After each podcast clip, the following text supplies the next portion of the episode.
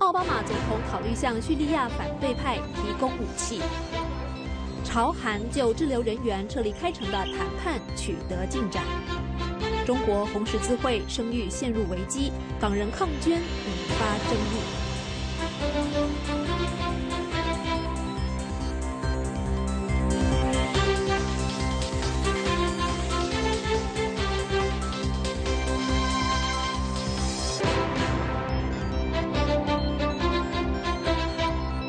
欢迎收看《美国之音》五月一号星期三的 VOA 卫视，我是樊东宁。今天在第一个小时的节目当中，VOA 卫视驻香港记者要为我们连线报道中国红十字会的最新丑闻。另外，VOA 卫视驻国务院记者也要带我们掌握美国对中国的人权政策。下面现在关注这个小时的重要新闻，时间交给 VOA 卫视的新闻主播李义华。义华，好的，谢谢东宁。新闻首先，据报道。美国总统奥巴马正在考虑向叙利亚反对派提供武器。由于担心武器会落入反西方的反叛分子手中，美国过去一直没有采取这样的行动。白宫高级官员说，奥巴马总统还没有做出最后的决定，但是已经要求国家安全团队找到美国加强协助叙利亚反对派的方式。到目前为止，美国提供的协助只限于非致命性的支持。国家安全委员会发言人海登星期二晚些时候在一份声明中表示，美国对叙利亚反对派的支持正沿着向上的轨迹增长。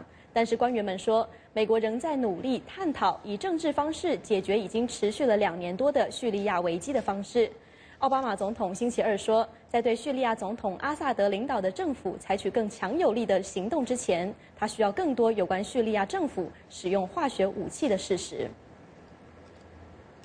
另一方面，韩国说与朝鲜就允许仍滞留在开城工业园区韩国人员撤离的磋商正取得进展，但是韩国统一部说，在最后滞留的七名韩国人能离开开城工业园区之前，需要更多的时间解决未支付的税款和工资。双方最后一刻的争议是，这七名员工无法和最后一批四十三名韩国人在星期一一起返回韩国。如果这些韩国人撤离，将打破朝鲜半岛敌对双方最后的和平联系。上个月，朝鲜撤走其五万三千名工人，并阻止韩国人进入园区。这是朝鲜对联合国制裁其最近的一次核试验做出的愤怒反应的一部分。接下来。香港职工会联盟星期三发起一年一度的五一大游行，要求香港政府制定标准工时、集体谈判权等政策，保障香港工人的权益。有关详情，下面请看美国之音记者谭佳琪从香港发来的报道。多个团体约二千多名工人和市民参加了今年的香港五一大游行。游行队伍下午两点半从香港维多利亚公园出发，游行到政府总部，再前往中环李嘉诚旗下公司总部长江中心。游行人士要求港府建立平等劳资关系，制定标准工时、集体谈判权和全民退休保障等政策，并尽快处理香港码头罢工工人事件。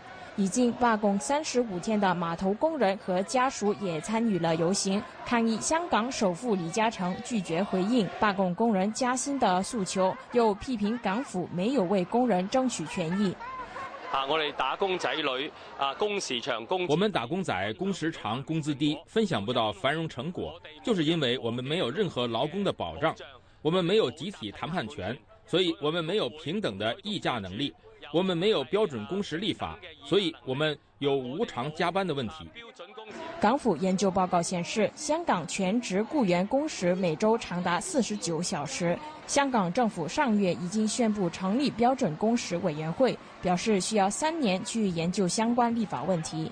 不过，劳工界人士认为，政府是在拖延标准工时立法。美国之音记者谭佳琪在香港报道。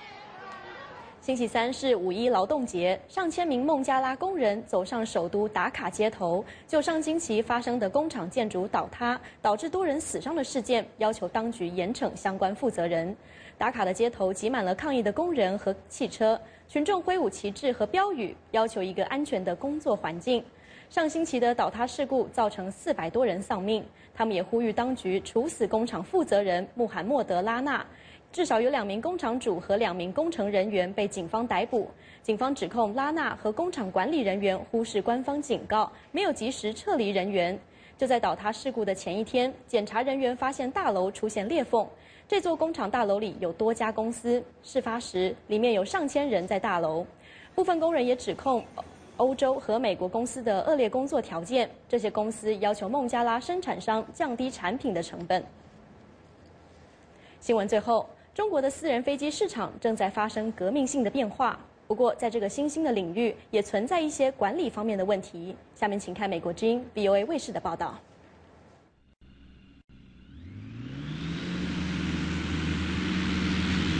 在北京近郊坐落着中国第一家私人飞机超市，这个市场几星期前才刚刚开张，但是已经吸引了来自全国各地的富人前来选购他们昂贵的玩具。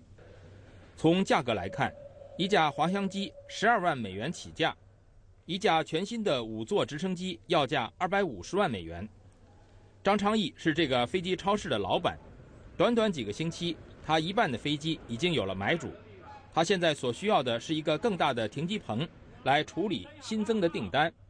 不过，在他看来，他的私人飞机超市与普通菜市场没有什么不同，只不过他的客户都是富人。哎，这个大家呢，听起来听起来就好像在到菜市场买个萝卜，买一筐萝卜。买一颗白菜，这就是这么一个概念。确实，买飞机也跟买萝卜、买白菜没什么区别。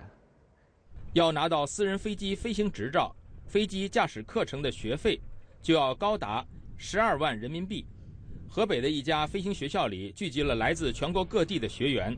学校的经营者说，成为私人飞机飞行员的目的不只在于飞行，他们还可以在这里与其他商界人士沟通交流，加强社会关系网。五十一岁的梁明来自广西，他已经在这里上了一个月的课。呃，是这样，我学到这个证之后，呃，看情况吧。如果有需要的话，对，有需有需要的话，我会，呃，买飞机，呃，也呃，做自己的一个小型机场吧。中国富人对飞行的热情开始升温，还有一些企业家对北京的堵车感到无法忍受。这些因素给中国的私人飞机市场带来了革命性的变化。二零一一年，全国只注册了一百五十架私人飞机，而根据胡润富豪榜的统计，中国有超过一百万个资产超过一百六十万美元的百万富翁。不过，私人飞机这个新潮流也带来了一些问题。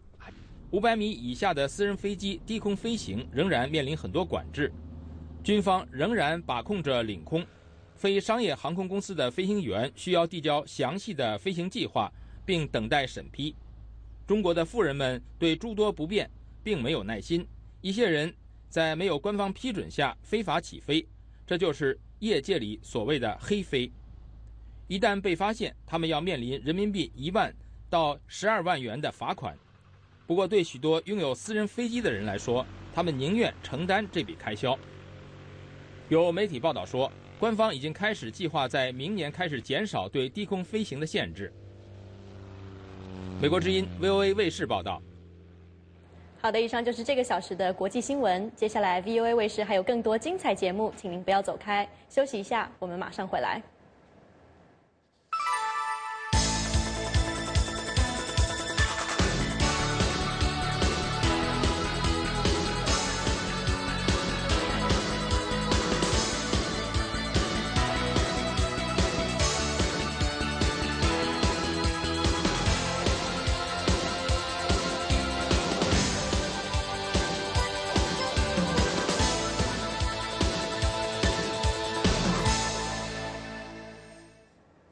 现在所收看的是美国之音从美国首都华盛顿现场直播的 VOA 卫视。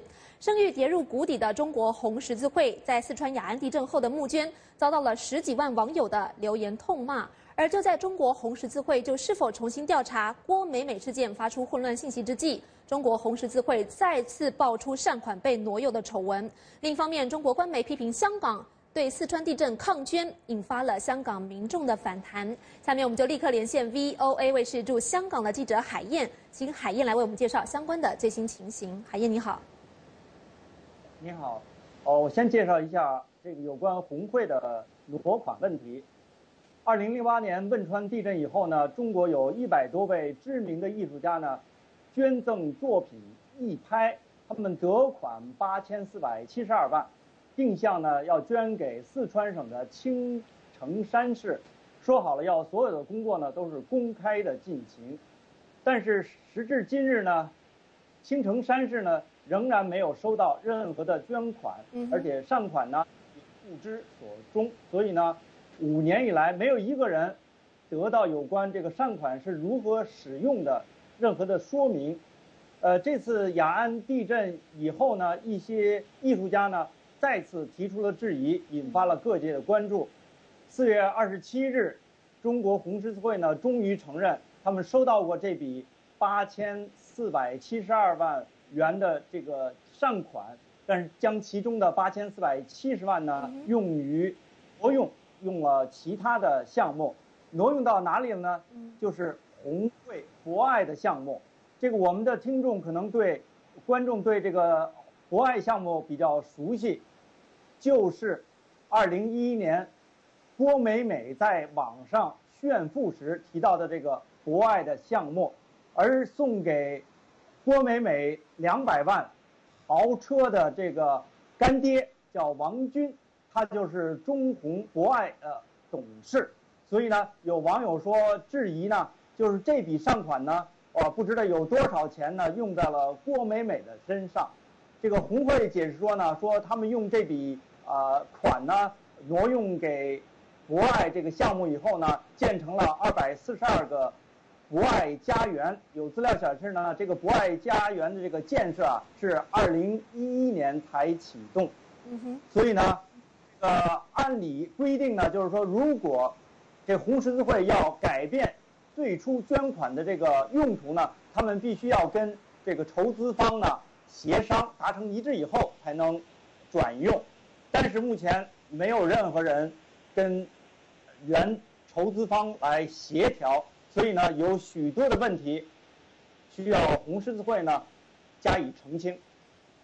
海燕，您刚才提到了郭美美，我们都知道郭美美事件对于中国红十字会的声誉造成了很大的打击哦。那么，对于重新启动调查郭美美事件这个方面，有没有一些最新的进展呢？海燕，对，就围绕这个郭美美这个事件，是不是要调查呢？可谓是一波三折，引起媒体和公众的这个强烈的关注。首先呢，我们上星期也提到过、报道过，是四月二十三日。独立于中国红十字会的社会监督委员会的发言人王勇呢，他表示，为了挽救红会的声誉呢，这个社监会的社监委的内部呢，已经达成对郭美美事件重新调查的共识，并在五月的中下旬呢，重新开始调查。消息一经发出呢，引起了各方的关注。但是随即呢，几天以后就有报道说。这个网上传说郭美美呢威胁说，如果有人动她一根毫毛，将公布红会许多以前不为人知的贪污的内幕，而且还有说，是中间有性爱的视频。紧接着呢，四月二十六号晚上，中国红十字会的秘书长叫王汝鹏，他在微博上发言称说，红会没有任何人称这个称说要。重查这个郭美美事件，而只是呢，呃，社会监督委员会呢，目前也没有开会决定要重查郭美美。此后呢，这个红十字会的监督委员会发言人王峰呢，也似乎改了口风。他说呢，啊，目前呢，啊，这个是不是要重新调查郭美美呢？要提交六月份的这个社监委的年终会议表决。如果十六个委员当中的一半以上同意呢，他才能正式的开始调查郭美美。而就在这个网友质疑红十字会的秘书长王武鹏这个表态时机的时候呢，王汝鹏他再次啊表示呢，就是红会本身呢不存在重查的问题，这个社监委呢是独立的自第三方，如果他们决定，啊要调查的话呢，红十字会会尊重。但是几天以后呢，红十字会的副会长赵白鸽他表示呢，就是说坚决的维护对郭美美事件的最初的调查的结论，也就是说郭美美呢跟红会没有任何关系。他言下之意呢，也就是说红会呢不再重启这个调查，所以呢，现在是不是最终要调查，最后就落在这个社会监督委员会上了。好的，另外我们知道，中国的官方媒体《人民日报》的海外版日版日前发文批评香港人在四川地震后是抗捐哦。那么，请您为我们介绍一下香港方面对此有什么反应呢？海燕。对《人民日报》海外版这篇文章呢，也引用了前几天《文汇报》的一篇评论，他批评香港人呢将地震捐款呢政治化，是反国民教育的这个延伸，而且呢，他还。主要引申了援引了一些北京亲北京的建制派议员的言论。顺便说一下，这个《文汇报》这篇这个评论呢，用语非常的偏激，竟然说香港人呢不愿意捐款是反民族、反国家。这个香港各界，尤其是代表啊民意百分之六十民意的香港泛民主派呢，反应强烈。他们说呢，港人没有说不捐款，只是说。要捐民，捐给民间，不捐官，不能直接捐给政府。这个泛民主派呢，他们反对向这个立法会啊拨款一亿呢，是反对注明直接拨给四川省政府。他们多位泛民主派的议员表示说，如果是捐给民间，他们没有意见，但是反对直接捐给政府。所以呢，香港人所说的这个抗捐呢，其实。啊，从另外一个意义讲是，讲究的是针对性。嗯，好的，我们非常感谢海燕在香港为我们所做的连线报道。观众朋友们可以登录美国之音的中文网站，关注更多海燕从香港发回来的最新消息。我们的网址是 voa chinese 点 com。继续将焦点转到中国的人权状况。人权组织呼吁中国政府立刻为被监禁的中国盲人维权律师陈光诚的侄子陈克贵提供医疗照顾。下面我们就立刻连线 VOA 卫视驻国务院的记者张荣香，请张荣香带我们掌握这方面的最新讯息。荣香你好。好的，东宁，美国国务院呼吁中国政府立刻给予陈克贵适当的医疗照顾。并且呼吁中国政府停止骚扰陈光诚的家人。美国驻华大使骆家辉还特别向中国外交部就本案表达关切立场。那么接下来我们就来听听看美国国务院代理副发言人文特雷尔怎么说。首先要说的是，推动更好的尊重人权是我们的首要外交目标之一，包括与中国的关系。我们对陈克贵在狱中受到虐待和他的急性发病的报道仍然深感关注。我们一直在向中国政府提出他的案例。我们呼吁中国当局按照中国做出的保护普世人权的国际承诺来对待他，并确保他得到恰当的治疗。我们还对地方当局继续在他的家乡村庄逮捕陈克贵家人的可信报道仍然深感关注。因此，我敦促中国当局停止骚扰陈家人，并公平并有尊严地对待他们。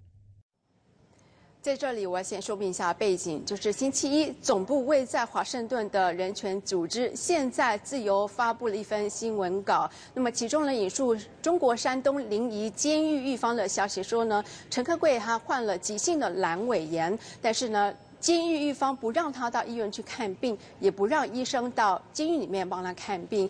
那么，人权组织呢呼吁外界来关注这起案件，并且向联合国求助，希望引起外界关注。与此同时，另外一个人权组织人权观察也表达深深的关切。我们知道，陈光诚到美国来已经将近一年了。不久前，他在国会出席听证会的时候呢，呼吁美国来公布一份当时他赴美美国和中国所签署一份协议文件。上个星期，美国《华盛顿邮报》以“让一位异议分子失望”为标题，引述陈光诚的话，报道说：“一年过去了。”不管是中国政府还是美国政府，都没有落实当初的承诺。中国政府并没有调查地方当局官员呢对于陈光诚家人的迫害和骚扰。而美国政府倾向于保持距离、保持沉默，连陈光诚本人都不知道美国高层是不是继续关注陈克贵的案子。不过，对于陈光诚的说法，美国国务院提出了回应。国务院表示，国务卿克里还有副国卿伯恩斯上个月访问北京的时候呢，都曾经向中方表达关切。那么，中国啊，美国驻中国大使骆家辉也就陈克贵的案子向中国外交部表达关切。另一方面，美国国务院并不呼应陈光诚的回应，呃，并不回应陈光诚的呼应来公布这份文件。那么接下来我们再来听听看国务院的代理副发言人文特雷尔怎么说。I'm not going to get into our diplomatic back and forth with. 我不会说明有关让陈光诚来到美国、美中之间的外交往来。我们关切中国的人权问题，美国的立场非常明确，也常常公开声援。不管在公开还是私下场合，我们都这么做。我们向中国政府明确表明关切。去年十一月，陈克贵被判刑三十九个月的监禁，罪名是故意伤害罪。东宁，好了，除了陈光诚跟陈克贵的最新情况之外呢，美国国务院昨天也主动发布消息说，美国主管宗教事务自由的这个无任所大使苏珊库克和主管人权事务的傅柱清曾经在上个星期访问香港和北京。那么这方面的消息也被请向荣香为我们做进一步的介绍。荣香。东宁呃分析指出呢，有些批评人士说呢，美国在专注于推动经贸外交的同时，对于人权外交则有待改善。所以呢，国务院发布了主动发布了这个消息，说无论所大使还有主管人权事务的副助理贝尔。呃，不久前，也就是四月底呢，访问了中国的香港和北京。那么，他们跟中国的主管国际宗教事务总局的官员见面，讨论了藏人、维吾尔人还有家庭教会成员的权益，并且还跟了民间社会领袖见面。美国官员表示。美国会继续强调这个人权还有宗教自由的普世价值观。那么，美国的外交政策包括了对华政策的优先议题，就是推动全球的自由和人权。东宁，好的，我们非常感谢 VOA 卫视记者张荣香在美国国务院为我们所做的连线报道。刚才荣香提到了人权和宗教自由等普世价值。事实上，在美国历史上有许多总统深受自己宗教信仰的影响，对于堕胎和同性恋婚姻等具有。巨大社会争议的问题，他们有时候呢会从宗教理论中来寻求自己制定相关政策的道德指南。那么两百多年来，宗教自由的原则已经深深植入美国人的行为准则中，成为美国信念的重要组成部分。在稍后的美式民主单元当中，我们将为您做深入的介绍，请您持续锁定 VOA 卫视。好的，观众朋友们，先休息一下，回来之后实时看台要带您关注更多的国际新闻。新闻永远滚动，获取美国之音新闻，弹指之间，随手可得。美国之音登场 Google Currents，在 Google Currents 搜索订阅美国之音，获取美国之音多媒体新闻，不管在线离线，既迅速又方便。现在就在您的智能手机或平板电脑下载 Google Currents 应用程序。详情请上美国之音中文网。好，欢迎回到 VOA 卫视，继续是我们的时事看台。首先要带您关注的是美国对台湾军售的最新消息。美国众议员夏波特在上个星期曾经透露，奥巴马政府正在考虑对台湾出售 F 十六 CD 战机的问题。但是这个星期，台湾国防部副部长杨念祖在华盛顿表示。台湾的国防资源有限，需要何种战机，还必须要审慎的评估，才能够满足台湾未来的需求。那么这样的说法呢，被外界认为台湾似乎已经不打算向美国采购 F 十六 CD 型战机了。究竟是不是这样呢？下面请看美国经济记者钟成芳的采访报道。杨念祖星期一在华盛顿布鲁金斯学会，针对台湾如何应对东亚安全环境转变发表演说。在答复有关台湾向美国采购 F 十六 CD 战机的问题时，杨念祖表示，在取得美国提供的 F 十六 AB 战机升级后，台湾政府强调未来所需的先进战机必须在性能上超越升级过的 AB 型战机。至于那会是何种机型，则需看届时何者能够满足台湾的空防需求。杨念祖这番话被在场媒体认为。台湾似乎已不再有兴趣采购 F 十六 CD 战机，因此媒体在会后进一步询问杨念祖是否认为台湾已不再迫切需要 F 十六 CD。大家都希望我从我的嘴巴里我讲出这几个字，我觉得，呃，我们的立场还是希望有呃适合我们自我防卫的先进战机啊。我觉得我们不要去讨论说哪一种机型或怎么样，但我想我们的国民也希望说我们的投资，我们的。资源能够花在这未未来对我们的防卫作战是有用的武器的这个项目上面，我们不要有一些浪费或者是不必要的投资。但我没有讲特定的哪些是浪费或者不必要的投资。杨念祖说，美国提供的 F 十六 AB 升级已经大幅提升台湾作战能力。台湾国防部现在必须对十年或十五年之后台湾所需的战机进行规划。他的那个。作战的这个能力已经是大幅的提升了，所以我们也不能够固步自封，因为我们要想的是未来十年、十五年的需求，而且规划一个战机的一个需求不是那么很短时期就做一个政治决定，而是要经过非常审慎的评估的，所以我觉得在这方面我们必须要慎重。杨念祖还表示，美台之间多年来通过一个联合评估小组，对台湾长期防卫需求做整体评估，在不对称作战和武器取得等问题上，都会做有系统的讨论。杨念祖这个星期对美国的访问，主要在于对美国军方和智库学界说明台湾才发布的二零一三年四年期国防总检讨报告内容。报告称，中国仍然是台湾最主要的军事威胁。面对中国军力持续扩张和强大的经济实力，台湾无法以有限的资源与之竞争。因此，发展不对称作战能力、武器制造和军队转型等项目，有效运用资源，对提升台湾自我防卫能力极为重要。杨念祖去年访问华盛顿时，曾经到五角大楼和美国国防部副部长卡特会面。五角大楼还史无前例的主动公布两人握手照片。美国之音问杨念祖此次行程是否有同样安排，杨念祖说仍然会到五角大楼拜访一些老朋友，但细节不便透露。以上是美国之音记者钟成芳的采访报道。好的，看完了严肃的军事新闻，我们稍微来轻松一下。上个星期是号称全球藏书第一的美国国会图书馆的生日，在今天的美国万花筒节目里，美国历史学者龚小夏博士要带您到国会图书馆去参观平时难得一见的珍贵藏书，请您持续锁定稍后的美国万花筒单元，不要走开，我们马上回来。接触信息的脉动，感受时代的心跳。持续可靠的消息来源，平衡客观的新闻理念。我是樊东明，欢迎收看美国之音 VOA 卫视。拒绝偏激与炒作，倾尽全力去做。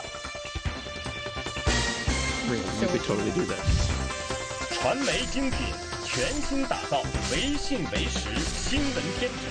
美国之音 VOA 卫视。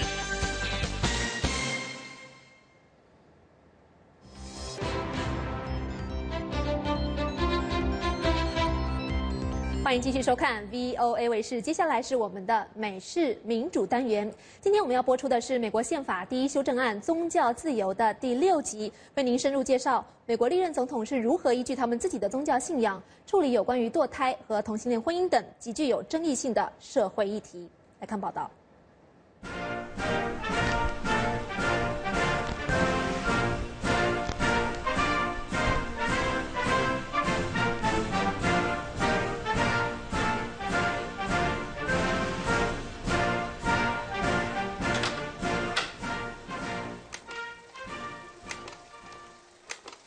美国很多总统对于自己笃信的宗教有坚定的信念。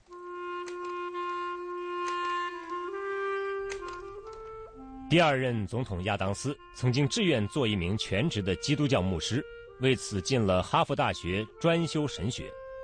在担任总统迁入白宫后，亚当斯下令在正式的餐厅课上祷词：“我祈求上帝将最好的祝福。”赐予这间屋子和以后居住在这里的每个人，但愿唯有诚实睿智的人永远在这屋檐下治理。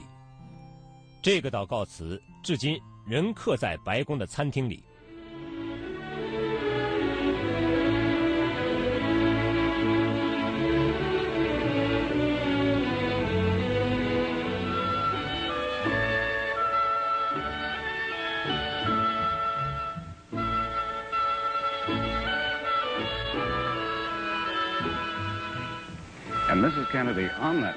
肯尼迪夫人在壁炉台上刻有祈祷词的那个铭刻，是白宫里面最令人感动的物件之一。是的，这段话来自写于白宫的最早一封信。那封信是约翰·亚当斯写给他太太阿比盖尔的。约翰·亚当斯是第一位住在这里的总统，他当时刚搬进来两天。具体日期是一八零零年十一月二号。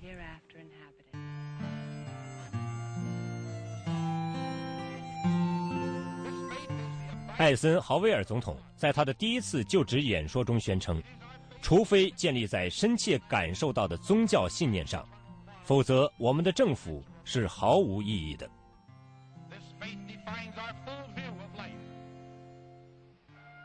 美国总统尼克松说：“美国乃是一个上帝统辖下的国度。”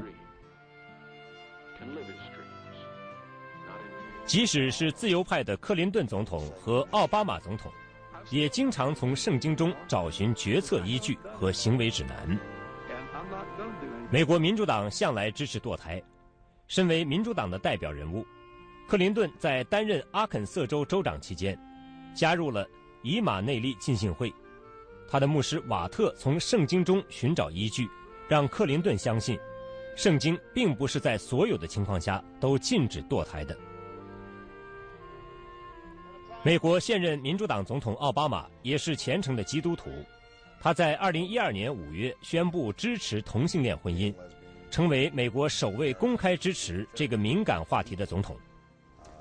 For me personally，对我个人来说，确认同性伴侣应该可以结婚是很重要的。Same-sex couples should be able to get married。奥巴马说：“圣经里也告诫我们。”要以自己想被对待的方式对待别人，但是很多基督徒引用圣经中的其他章节来反对同性恋婚姻。他们认为奥巴马对此问题的立场是与基督教精神相悖的。保守派作家卡尔·托马斯评论说：“奥巴马总统引用黄金法则，说‘己所不欲，勿施于人’。”但是这种观点忽视了圣经的整体性以及上帝本身，只有上帝才能为人类的行为设定准则。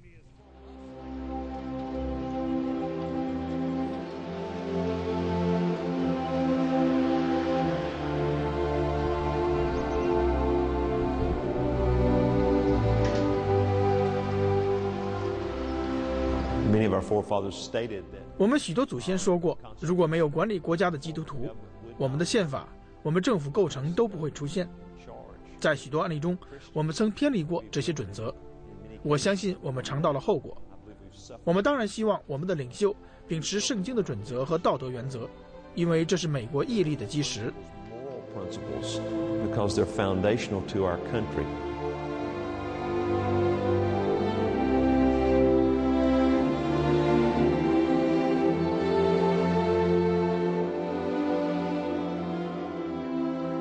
自上而下，美国历代领袖的坚定信仰，带领这个高度奉行宗教自由的国度走过了两百多年的沧海桑田。宗教自由不仅仅是宪法第一修正案阐述的原则，更是美国人行动的指南，也是深深植入美国文化机体的 DNA，塑造了并将继续塑造着美国人的性格。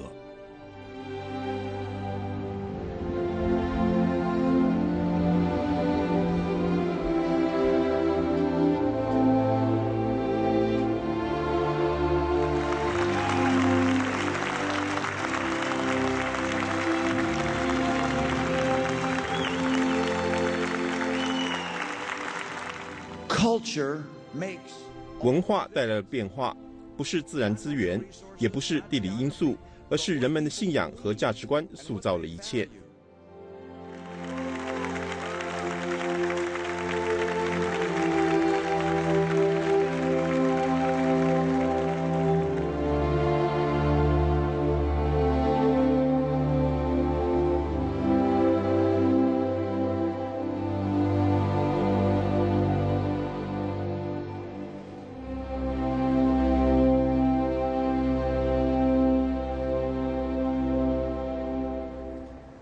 欢迎回到 VOA 卫视的直播现场，又到了深受大家喜爱的美国万花筒单元。今天主持人张贝之要为大家介绍，美国《时代》杂志公布了二零一三年全球最具有影响力的一百名人物，究竟有哪些人物上榜？另外，在一周亮点的时间里呢，我们要带您到历史悠久的美国国会图书馆去参观平时难得一见的珍贵藏书。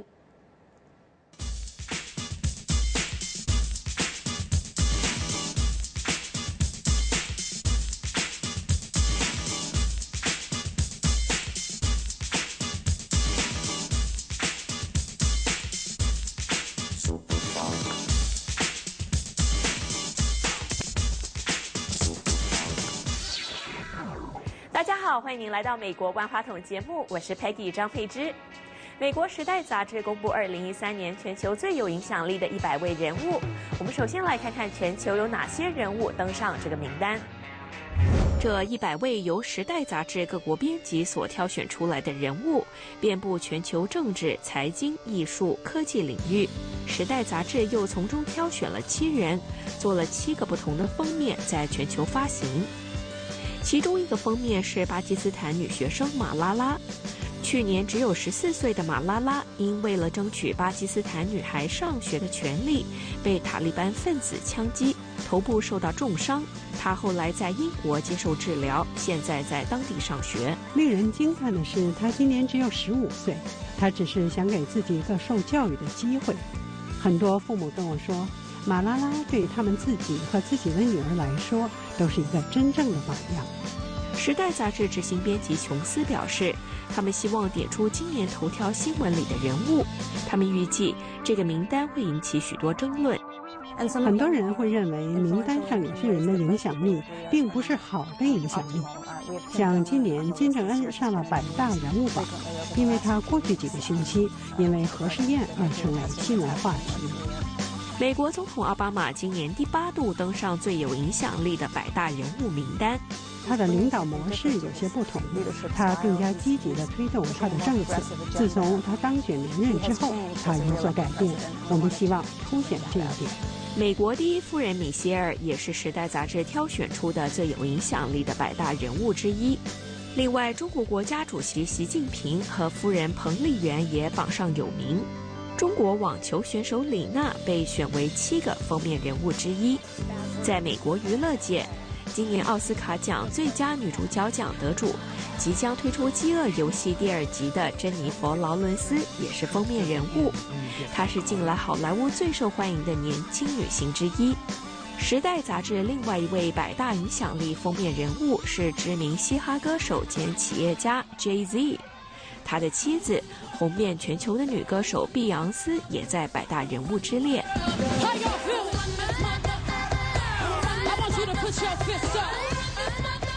美国著名民谣歌手里奇·黑文斯 （Richie Havens） 四月二十二号因为心脏病突发去世，享年七十二岁。黑文斯以作为一九六九年传奇的胡士托音乐节第一位演唱者而著名。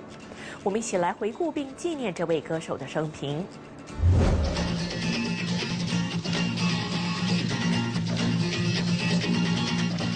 时间是一九六九年八月十五日。里奇·黑文斯高歌一声 “Freedom” 自由，拉开了在美国流行文化史上具有重要意义的胡士托音乐节的序幕。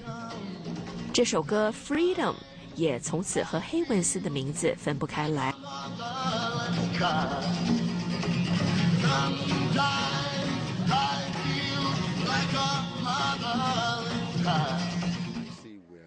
黑文斯一九四一年出生于纽约布鲁克林，在六十年代开始在纽约地区靠表演谋生。他在接受《告示牌》杂志专访时表示，他之所以成为胡士托音乐节第一位演唱者，是因为另外一个歌手的乐器因塞车一直没抵达现场。他原本是第五个上场的歌手，但是活动开始的时间到了，还是没人准备好上台。他乐器最少，也不太需要做什么布置，主办者就叫他上场。黑文斯说，他表演了四十分钟，后来主办单位叫他再唱四首，后来说又要再唱四首，他后来唱了三个小时。他说，他把他知道的歌都唱完了。黑文斯在二零零九年胡士托音乐节四十周年时接受美国之音的专访。他谈到他在胡士托音乐节的经验。So here I am sitting on the stool on the stage, and I'm sort of tuning and chunking and you know talking a little bit. 我坐在一个凳子上，在台上调调音，说几句话。我心里想，这就是我们这一代所追求的自由。就这样，我们来到这里，我们完全不知道这会成为这么重要的活动。黑文斯在胡士托音乐节的表演是他音乐生涯的转折点。他从七十年代开始不断推出新作品，总共推出了三十张专辑。他于四月二十二号因为心脏病突发在新泽西州去世，许多乐迷都为他献上最诚挚的悼念。在美国的教育体制里，课外活动扮演相当重要的角色。在音乐方面，学生的选择不只是传统的弹钢琴或者是拉小提琴，玩摇滚乐也是一个得到父母支持的活动。那么，这种象征着叛逆精神的音乐，真的算是一个优良的课外活动项目吗？摇滚教室是一所专门针对青少年成立的音乐辅导班，我们一起去寻找答案。布兰登弹着贝斯，丹尼是主吉他手，克里斯打鼓，艾丽主唱，长发、吐舌、超高分贝的重金属，这是百分之百的摇滚精神。十多个青少年聚集在美国维吉尼亚州郊区的一间音乐教室里。他们之间没有一个超过十五岁。这里是摇滚教室，一所专门为青少年成立的课后音乐辅导班。摇滚教室是一间连锁店，全美共有五十八家分店。在这里，青少年可以像职业摇滚乐手一样的蹦蹦跳跳，尽情的呐喊着。这些孩童都是摇滚乐发烧友，尤其热衷于重金属和另类摇滚。来这里上课是他们的美梦成真。Um, I've never actually performed before. 之前我从来没在别人面前表演过，这是我第一次站在舞台上。我一直没意识到我是那么的热爱表演，一直到我来这里上课为止。十五岁的布兰登是摇滚教室里的老手。自从两年前放下电脑，拿起吉他之后，他每天都对自己有新发现。你会更认识自己内心深处的感受。有时夜晚一个人弹吉他，弹出来的曲调好像在跟我交谈，告诉我心中的感受。有时连我自己都不知道我是什么心情，但是这些曲调恰恰反映出我真正的感受。这些奇装异服、标新立异的孩子，在学校里往往受到其他同学的排挤和孤立，但在这里，他们却找到了一个接纳他们的地方。包着头巾，手涂黑色指甲油，克里斯看上去不是个省油的灯。但是隐藏在叛逆形象下的他，却有着一颗纤细的心。For me personally, I lost my sister in 2001 to leukemia. 我在2001年失去了我的姐姐，她得了白血病，当年她才16岁。她去世时我才8岁。之后我就陷入极度忧郁状态，我开始听音乐。当时我身处黑暗中，但慢慢的我学会了打鼓、唱歌，才开始从谷底里爬出来。六个月前，克里斯被诊断患上一种罕见的癌症。他头上戴着的头巾是为了遮掩化疗导致的满头落发。此时此刻，摇滚教室对他来说意义非凡。If I let this disease beat me, I mean, that's that lets them down so much. 如果我被疾病打败，会让很多人难过。我曾失去过姐姐，我知道那是什么感受。没有人应当去承受这种痛苦。我并不是什么了不起的人，但是我知道很多人不想失去我，他们就是我的动力。我的家人和朋友，还有这所学校，音乐拯救了我，它创造出一个让我抒发心情的管道。古典音乐是许多家长心目中理想的课外活动。这些学生的父母又是抱着什么样的心态做出这种非主流的决定呢？They were so excited about this. 我爸妈对我来这里上课都非常的兴奋。我爸长久以来就一直鼓励我来，我妈也支持，他比我们乐队的成员还要来劲儿。I guess it's kind of unfair to me because my parents are trying to. 我爸妈一直到今天为止还想逼我去学古典音乐，我说妈，这是不可能的。好在他们还会自我安慰的说，至少我有在学些吉他。I used to play guitar, and 我玩过吉他，可是我不喜欢古典音乐那种东西。后来报纸上登了篇文章，我妈拿给我看，问我想不想来这里，我就说好啊。十一岁的伍兹半年前开始来摇滚教室学打鼓，年纪轻轻的他有着大家公认的天生节奏感。I wasn't stage fright. It was a great feeling. 我可不会怯场，站在台上太爽了，那么多人都在看你，太棒了。全美各地的摇滚教室每年都会在当地的夜总会和俱乐部举办一系列的演唱会。今天的演唱会是华盛顿地区四家摇滚教室分店一起合办的。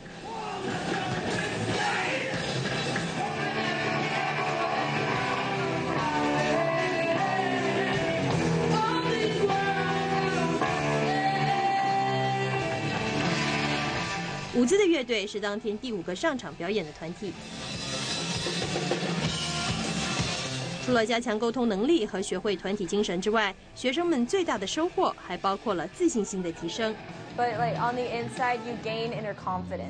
你会开始相信自己，改变整个人生态度。我之前一直很害羞，现在有自信多了。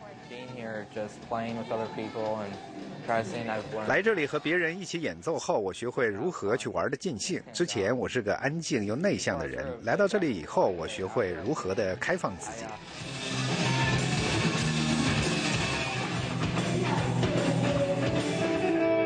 刺耳的重金属摇滚乐或许不是你心目中让人修身养性的活动，但是这些孩子却乐在其中。我喜欢摇滚乐，是因为每当我听一首歌，我就知道原来不是只有我一个人有这种感受，原来我并不孤单。摇滚精神呢，就是不管别人怎么说，你都活得自在。十四岁的艾丽说：“当她站在舞台上表演的时候，感觉没有任何事情能够推得倒他，他说，那是全世界最棒的感觉了。”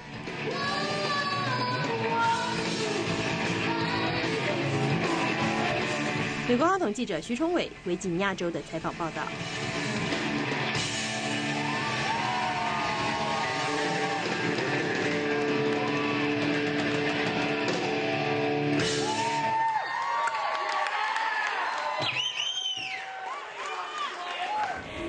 美国首都华盛顿的观众，可能都参观过宏伟的美国国会大楼，以及藏书堪称全球第一的国会图书馆。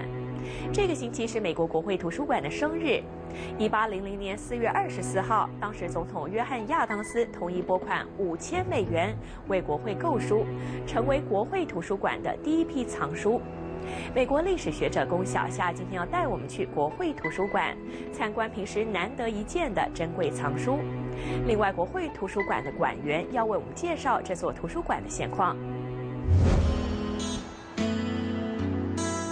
我现在所在的地方是美国的国会图书馆，也是华盛顿最美丽的建筑物之一。这座图书馆折射了美国的历史。美国建国之后，最早的二十多年里，政府的办公地点都在纽约和费城这样的大城市里。后来，他们决定要重新建都华盛顿这块地方。一八零零年。也就是在亚当斯总统任上做的最早的决定之一呢，就是建立一个国会图书馆。当时在国会附近的一个小房子里，国会拨款，开始逐渐的购买图书，供国会议员和政府官员们使用。经过十几年，藏书增加到了三千多册。可是不幸的事情发生了。一八一二年，英国和美国之间发生了一次战争。一八一四年，英国军队攻入华盛顿，火烧了白宫，也将当时的国会图书馆烧为平地，三千多册图书付之一尽。在政府重回华盛顿之后，美国政府很快就做一个决定，要重建国会图书馆。引领这个决定的是当时已经卸任的总统托马斯·杰弗逊，也就是独立宣言的起草人。最后呢，国会通过拨款，用两万三千多美元买下了杰弗逊六千四百多册藏书，这成为今天的国会图书馆的基础。Christmas Eve of 1851, when there was a fire in. 一八五一年的圣诞夜，国会图书馆发生大火，杰弗逊藏书的三分之二焚毁。我们现在这个展览就是希望重现杰弗逊藏书在一八一五年的原始规模，这也是国会图书馆最受欢迎的展览。原因之一是，书籍展出的方式完全依照杰弗逊的想法，不只是安排的顺序，他希望书籍排列成圆形，游客走进这个圆形展览室，感觉就像被杰弗逊的世界环绕着。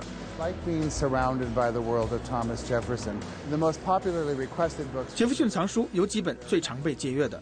其中之一是1764年出版的英文版的《可兰经》，他还是法律系学生的时候买了这套书，他可能是为想了解穆斯林法律而购买的。后来美国发生许多事情，穆斯林裔美国人用《可兰经》宣誓入籍，伊斯兰学者注意到杰弗逊的书，因此经常借阅这本书。另外一本是杰弗逊的《联邦党人文集》。当时杰弗逊在巴黎，这本书的作者之一亚历山大·汉密尔顿的妻子伊丽莎白·汉密尔顿给了他这本书。我们善本古籍部门总共收藏一百万本书。作为这个部门的负责人，能够看到独立宣言的正本，对我来说意义重大。我们还有一本最普通的文法书，这是林肯的。他在书上写了几个字，我才知道原来他用这本书来交第一个女朋友，这让林肯从伟大的总统变成了一个普通的男孩，和一个女孩一起坐在伊利诺伊州农场的树下。还有许多书都是这样的。图书馆最了不起的就是能和过去连接起来，体验先人的生活 how someone live before。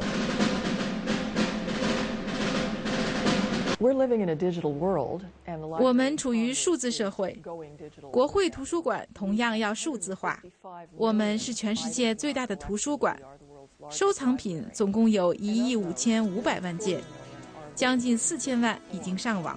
我们平均每天增加一万一千件收藏，收藏品涵盖世界四百七十种语言。我们对成立一个网站特别自豪，这个网站。叫做世界数字图书馆，这个网站是 w w w 点 w d l 点 o r g。我们和世界其他国家级的图书馆合作，将他们最珍贵的收藏数字化，并且加以说明，最后用七种语言呈现，包括中文。国会图书馆有许多严肃的作品，提供学者研究。但是其实我们还收藏了不少轻松的东西，比如大量历史上的卡通。我们还有很多体育的资料，包括全世界最完整的棒球卡。我们有托马斯·杰弗逊亲手写的关于香草冰淇淋的食谱。我们遭遇的挑战是找地方收藏大量的文物，就算是数字化资料也有困难。三年前，我们和推特签约，要收藏他们的档案，但是在签约之后，使用推特的人猛增。我们把推特分类为大规模资料，我们得和私人公司合作讨论如何处理这些资料，让研究者容易找到需要的内容。我们还在设法解决这个问题。好，又到了和您说再见的时候了。如果您喜欢我们的节目或希望和我们联络，请您到我的推特和脸书网站。我在两个网站上的名字都是 Peggy VOA，就是 P E G G Y VOA。我们刚才介绍了刚去世的美国著名民俗歌手里奇·黑文斯。最后，我们来欣赏他2009年在美国之音的现场表演《Here Comes the Sun》。我们一起来欣赏。谢谢您收看，我们下星期同一时间见，拜拜。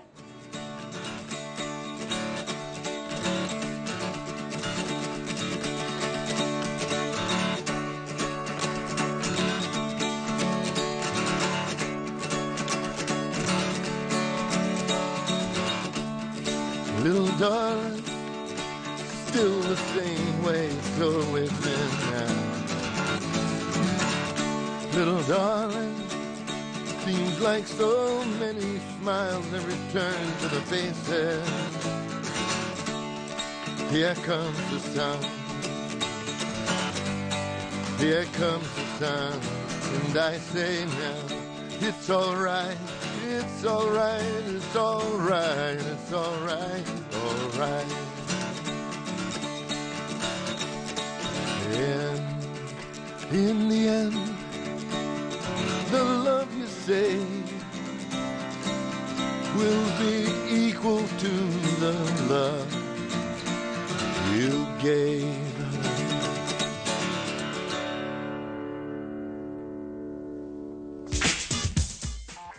新闻永远滚动，获取美国之音新闻，弹指之间，随手可得。美国之音登场 Google Currents，在 Google Currents 搜索订阅美国之音，获取美国之音多媒体新闻，不管在线离线，既迅速又方便。现在就在您的智能手机或平板电脑下载 Google Currents 应用程序。详情请上美国之音中文网。欢迎回到 VOA 卫视。今天的 OMG 美语，白姐要教我们怎么用最新最地道的美语来形容一个人的穿衣风格。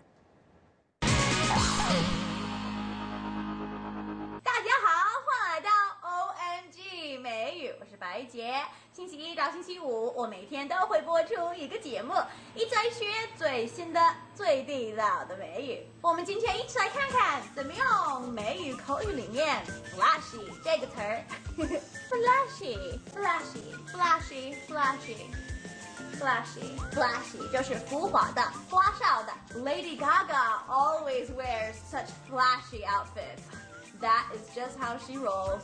Lady Gaga 总是穿非常花哨的衣服，这就是她的风格。A flashy limousine just pulled over. I wonder if there's a celebrity inside. 一辆浮华的轿车靠边停下来，不知道里面会不会坐着明星哦。Flashy, flashy, flashy, flashy, flashy. Flashy, flashy 也是炫耀的意思。Tone it down, tone it down, tone it down, tone it down, tone it down, tone it down, tone it down。这两个意思就是低调一点或者小点声。Woohoo! This song is my jam. California girls, the undeniable, fine, fresh, fierce. we got it. Ugh, would you tone it down? 啊，你能小点声吗？I think I'm going to wear this green T-shirt. 我打算穿这件绿色的 T 恤。Some really colorful necklaces. 五颜六色的项链。And my favorite hat. What do you think? 和我最喜欢的帽子，你觉得怎么样啊？Ooh, yeah. There's too much color. I think you should tone it down a notch. 哦，这颜色太刺眼了，我觉得你应该低调一下。Whatever, I like it. 好，It's your turn，请用英文写个评论告诉我。Do you have any friends who wear flashy clothing or drive flashy cars? Which celebrity do you think should tone it down? I think Kesha should totally tone it down a notch. 好，以上就是今天的 OMG 美语，我们明天见，拜拜。美国大学毕业生找不到工作，该怪谁？我觉得骂的还是有道理。为什么？这个简直见过逻辑这么不通的东西。外国人怎么见，外国人怎么练。现在市场经济，你怎么还抱着这个教条不放呢？欢迎回到焦点对话。罗马就是被面包和马戏掏空的。那宝生，你的看法是什么？每周五晚焦点对话。好了，以上就是 VOA 卫视这个小时的全部内容，感谢您的收看。节目的最后，带您到莫斯科去看看俄罗斯为庆祝五一国际劳动节所举行的庆祝活动。我是樊东宁，祝你晚安，也请不要走开，继续收看 VOA 卫视第二个小时的节目，我们再会。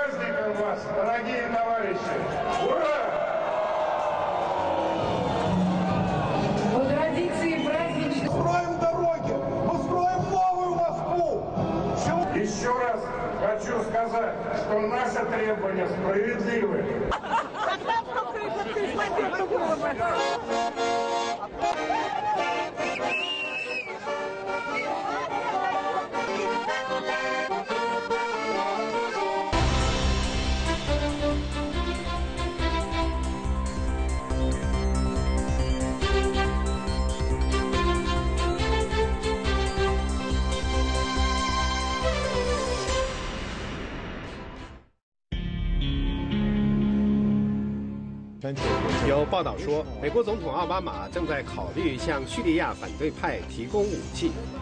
朝韩就滞留人员撤离开城的谈判取得进展。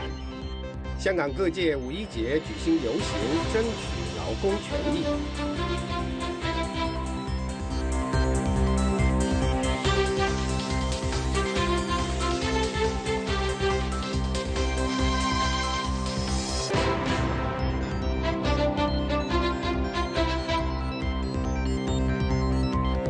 时间五月一号星期三晚上九点，华盛顿时间早上九点钟，欢迎收看这个小时的 VOA 卫视，我是林森。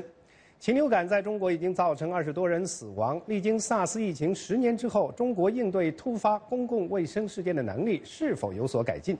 这个小时的时事大家谈带您关注。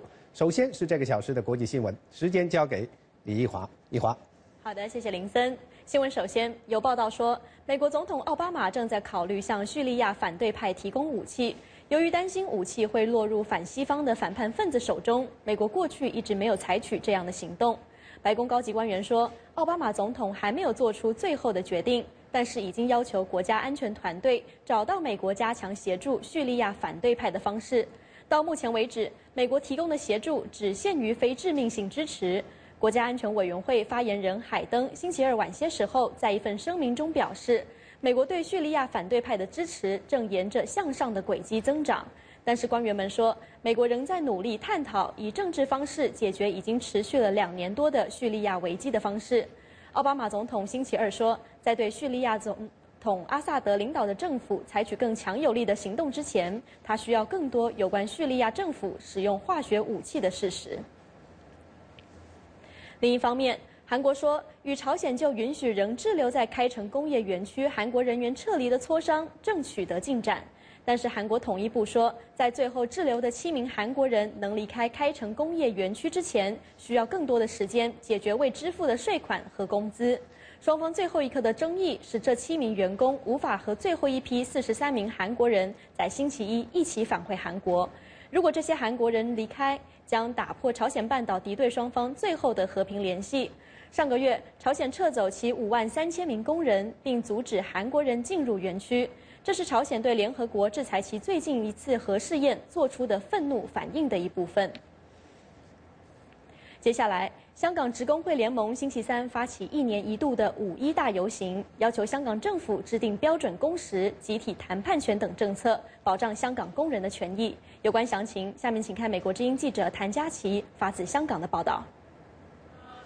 多个团体约二千多名工人和市民参加了今年的香港五一大游行。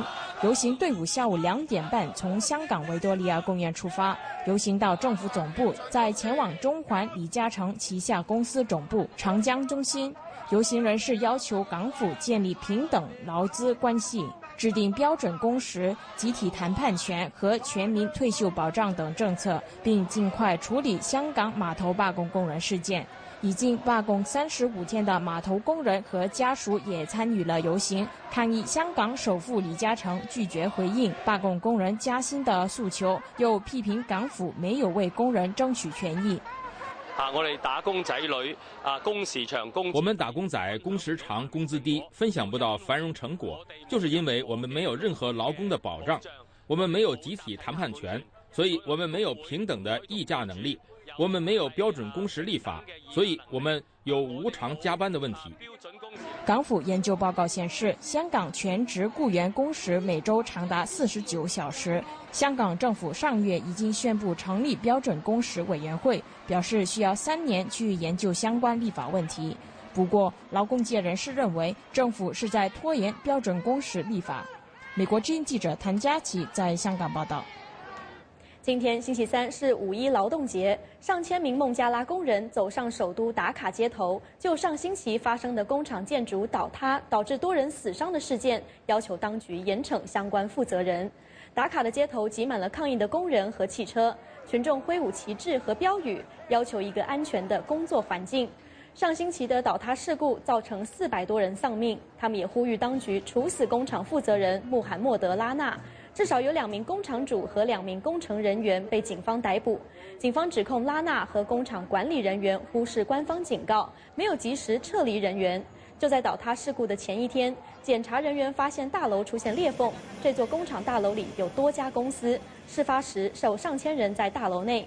部分工人也指控欧洲和美国公司的恶劣工作条件。这些公司要求孟加拉生产商降低产品的成本。新闻最后，中国的私人飞机市场正在发生革命性的变化。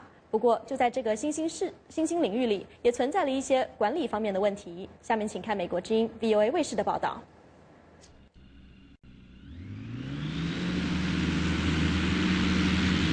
在北京近郊坐落着中国第一家私人飞机超市，这个市场几星期前才刚刚开张，但是已经吸引了来自全国各地的富人前来选购他们昂贵的玩具。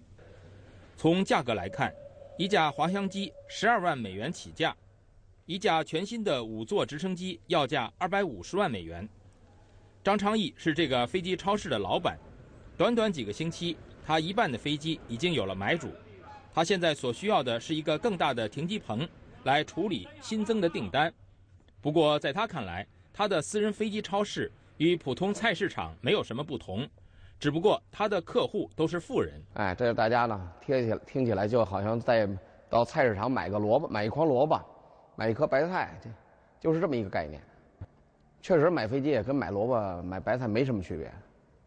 要拿到私人飞机飞行执照，飞机驾驶课程的学费就要高达十二万人民币。河北的一家飞行学校里聚集了来自全国各地的学员。学校的经营者说。成为私人飞机飞行员的目的，不只在于飞行，他们还可以在这里与其他商界人士沟通交流，加强社会关系网。五十一岁的梁明来自广西，他已经在这里上了一个月的课。呃，是这样，我学到这个证之后，呃，看情况吧。如果有需要的话，对，有需有需要的话，我会，呃，买飞机，呃，也呃，做自己的一个小型机场吧。中国富人对飞行的热情开始升温，还有一些企业家对北京的堵车感到无法忍受。这些因素给中国的私人飞机市场带来了革命性的变化。二零一一年，全国只注册了一百五十架私人飞机，而根据胡润富豪榜的统计，中国有超过一百万个资产超过一百六十万美元的百万富翁。不过，私人飞机这个新潮流也带来了一些问题。五百米以下的私人飞机低空飞行仍然面临很多管制，军方仍然把控着领空，非商业航空公司的飞行员需要递交详细的飞行计划，并等待审批。中国的富人们对诸多不便并没有耐心，一些人在没有官方批准下非法起飞，这就是业界里所谓的黑飞。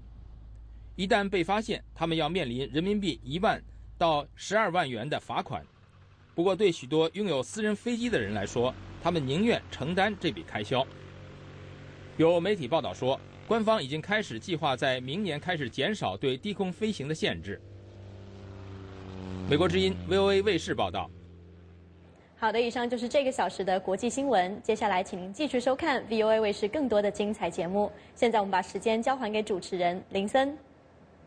好的，谢谢易华介绍这个小时的重要的新闻。自三月以来，H7N9 禽流感已经造成二十多人死亡。这次禽流感的爆发呢，正值中国爆发致命的 SARS 疫情十周年。历经十年之后，中国应对突发公共卫生事件的能力是否有所改进？这次禽流感是否会发展为人传人，导致类似十年前的疫情的爆发？稍后的时事大家谈，带您关注。新闻永远滚动，获取美国之音新闻，弹指之间，随手可得。美国之音登场 Google Currents，在 Google Currents 搜索订阅美国之音，获取美国之音多媒体新闻，不管在线离线，既迅速又方便。现在就在您的智能手机或平板电脑下载 Google Currents 应用程序。详情请上美国之音中文网。接下来我们关注两条经济方面的消息。黄金的价格不断下跌，引起市场人士的高度关注。市场分析人士预测，金价可能在今年的年底跌到每盎司一千三百美元，在明年的年底跌到一千美元，在二零一五年跌到八百美元。可是，一个有趣的现象是，黄金的价格虽然走跌，但是中国投资人对于黄金的购买的热情却不减。不过，黄金的价格似乎不会因此而回升。全球黄金价格大跌后，中国大陆消费者蜂拥到香港购买黄金首饰，这个迹象表明黄金投资的诱惑继续存在。我想，这告诉我们，普通投资者经常对这些事情有更好的感觉，对内在的经济现实有更深的感触。即便是中国人很青睐黄金，但这也是有限的。至少与过去相比，那个时候首饰和金条是少有的安全投资选择，而现在可以投资的奢侈品琳琅满目，房地产、钻石。艺术品和优质法国葡萄酒等都在争相获得中国大陆投资者的青睐。最近，人们购买黄金的兴趣却无法掩盖一个更深的趋势。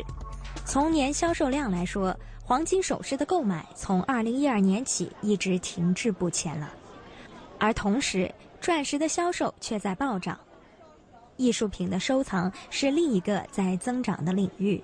他们到香港来，是因为他们认为这里的风格、设计、质量以及纯度都比中国大陆的要好。回到香港的金店，来自大陆的旅游者带着空箱子在排队等候金店开门。黄金还在闪耀着光芒，但是一个新的趋势是，它需要与其他商品竞争。也许正因为这个原因。黄金价格要回到先前的高峰值有点难度。中国经济最近的减速引起了人们对中国经济前景的担忧。有经济学家认为，中国必须对经济进行结构性的调整，否则中国经济不仅难以维持现有的快速增长，而且会以崩溃的方式达到再平衡。下面是 VOA 卫视记者丽雅在华盛顿的报道。对于很多经济学家来说，中国经济今年第一季度百分之七点七的增速不是一个临时性的周期性波动，也不仅仅是全球复苏乏力所带来的效应，而是中国的增长模式出了问题的一个表现。中国经济中的失衡如此严重，这些失衡又被世界其他地方的失衡所容纳，中国的失衡必须得到改变，他们也会发生改变，因为没有别的出路。现在的问题是中国经济会发生怎样的改变，从而最终达到平衡？摆在中国面前有不同的道路。好消息是你有选择，坏消息是有一些选择会使你陷入瘫痪状态，因为这群人说他们要这个，那一群人说他们要那个，他们会打起来。北京大学的佩蒂斯教授认为，中国有五条道路可以选择。第一条路当然就是什么也不改变，继续采取过去三十年。尤其是过去十年的做法，这意味着继续投资产能、投资房地产和基础设施建设等等。那么这样做的后果会是什么呢？如果北京这样做的话，继续目前的做法，直到它的借债能力受到限制。好消息是中国的经济会再平衡，坏消息是它会出现美国二十世纪三十年代初那样的再平衡。这位中国经济问题专家说：“二十世纪二十年代末期的美国经济与目前的中国经济存在很多相似之处，例如经济增长非常快速，但是失衡。在随后出现的再平衡过程中，即在一九三零年到三三年期间，投资减少了百分之九十，经济增长下跌了百分之三十五，家庭消费减少了百分之十。”这种再平衡方式当然不是中国所希望看到的。那么，中国有什么办法从投资推动的增长转向基于消费的增长呢？佩蒂斯认为，提高家庭收入在国民生产总值中所占比例至关重要，因为这是推动家庭消费增加的唯一途径。而增加家庭收入的办法包括大幅度提高汇率和实际利率，以及快速增加工资。佩里斯认为，这是中国经济实现再平衡的第二条道路。但是这种做法的问题在于，它会在全国引起财务困境，因为短期内大幅度提高工资会导致劳动密集型产业的崩溃，汇率的大幅提升会窒息出口行业，而提高利率则会影响到每一个人，包括国营企业和地方政府举债的能力。在这位经济学家看来，这种选择显然是不可取的。他说，第三个可能是缓慢的，而不是一夜之间做上述的事情。The problem with this solution, in my opinion, is really one of timing. 这个解决办法的问题在于，它涉及实际的问题。在我看来，经济中的扭曲如此根深蒂固。如果你慢慢的解决扭曲问题，你并没有让经济实现再平衡，只是在减缓经济失衡的速度，在经济最终达到平衡前的很长时间里，使得经济更加不平衡。对于佩蒂斯来说，中国另外一个选择就是把在现有做法中获得巨大好处的国营部门的财富转移到家庭部门，例如将企业私有化，然后加强社会保障体系，改革户口制度，减少农民工的负担等等。他说，逐步的私有化是经济实现再平衡的唯一有效途径，但是因为政治阻力太大，这一进程需要很长的时间才能实现。他认为，中国经济实现再平衡的最后一条道路是后门私有化。即直接或是间接的把私营部门的债务转移到政府的收支表上，从而提高家庭收入在 GDP 中的份额。中国实际上会怎么做呢？佩蒂斯说，他不知道中国事实上会怎么做，但是他认为中国新的决策阶层知道他们需要做什么来解决经济失衡问题。他的猜测是中国会采取他所说的第三条道路和第五条道路，即逐步的提高人民币币值、利率和工人工资。同时，把债务逐步转移到国营部门。传统基金会的史建道是这样看的：现在对中国新的领导人做出判断还为时过早。我认为他们说的很多，但是到目前为止还没有什么行动。他认为，在今后半年的时间里，我们需要看到北京采取一些艰难和有风险的行动，推动经济的再平衡。他的担心是，像其他国家一样，如果你总是从容易的做起，结果往往是不对困难的事情采取任何行动。VOA 卫视，丽雅、张松林，华盛顿报道。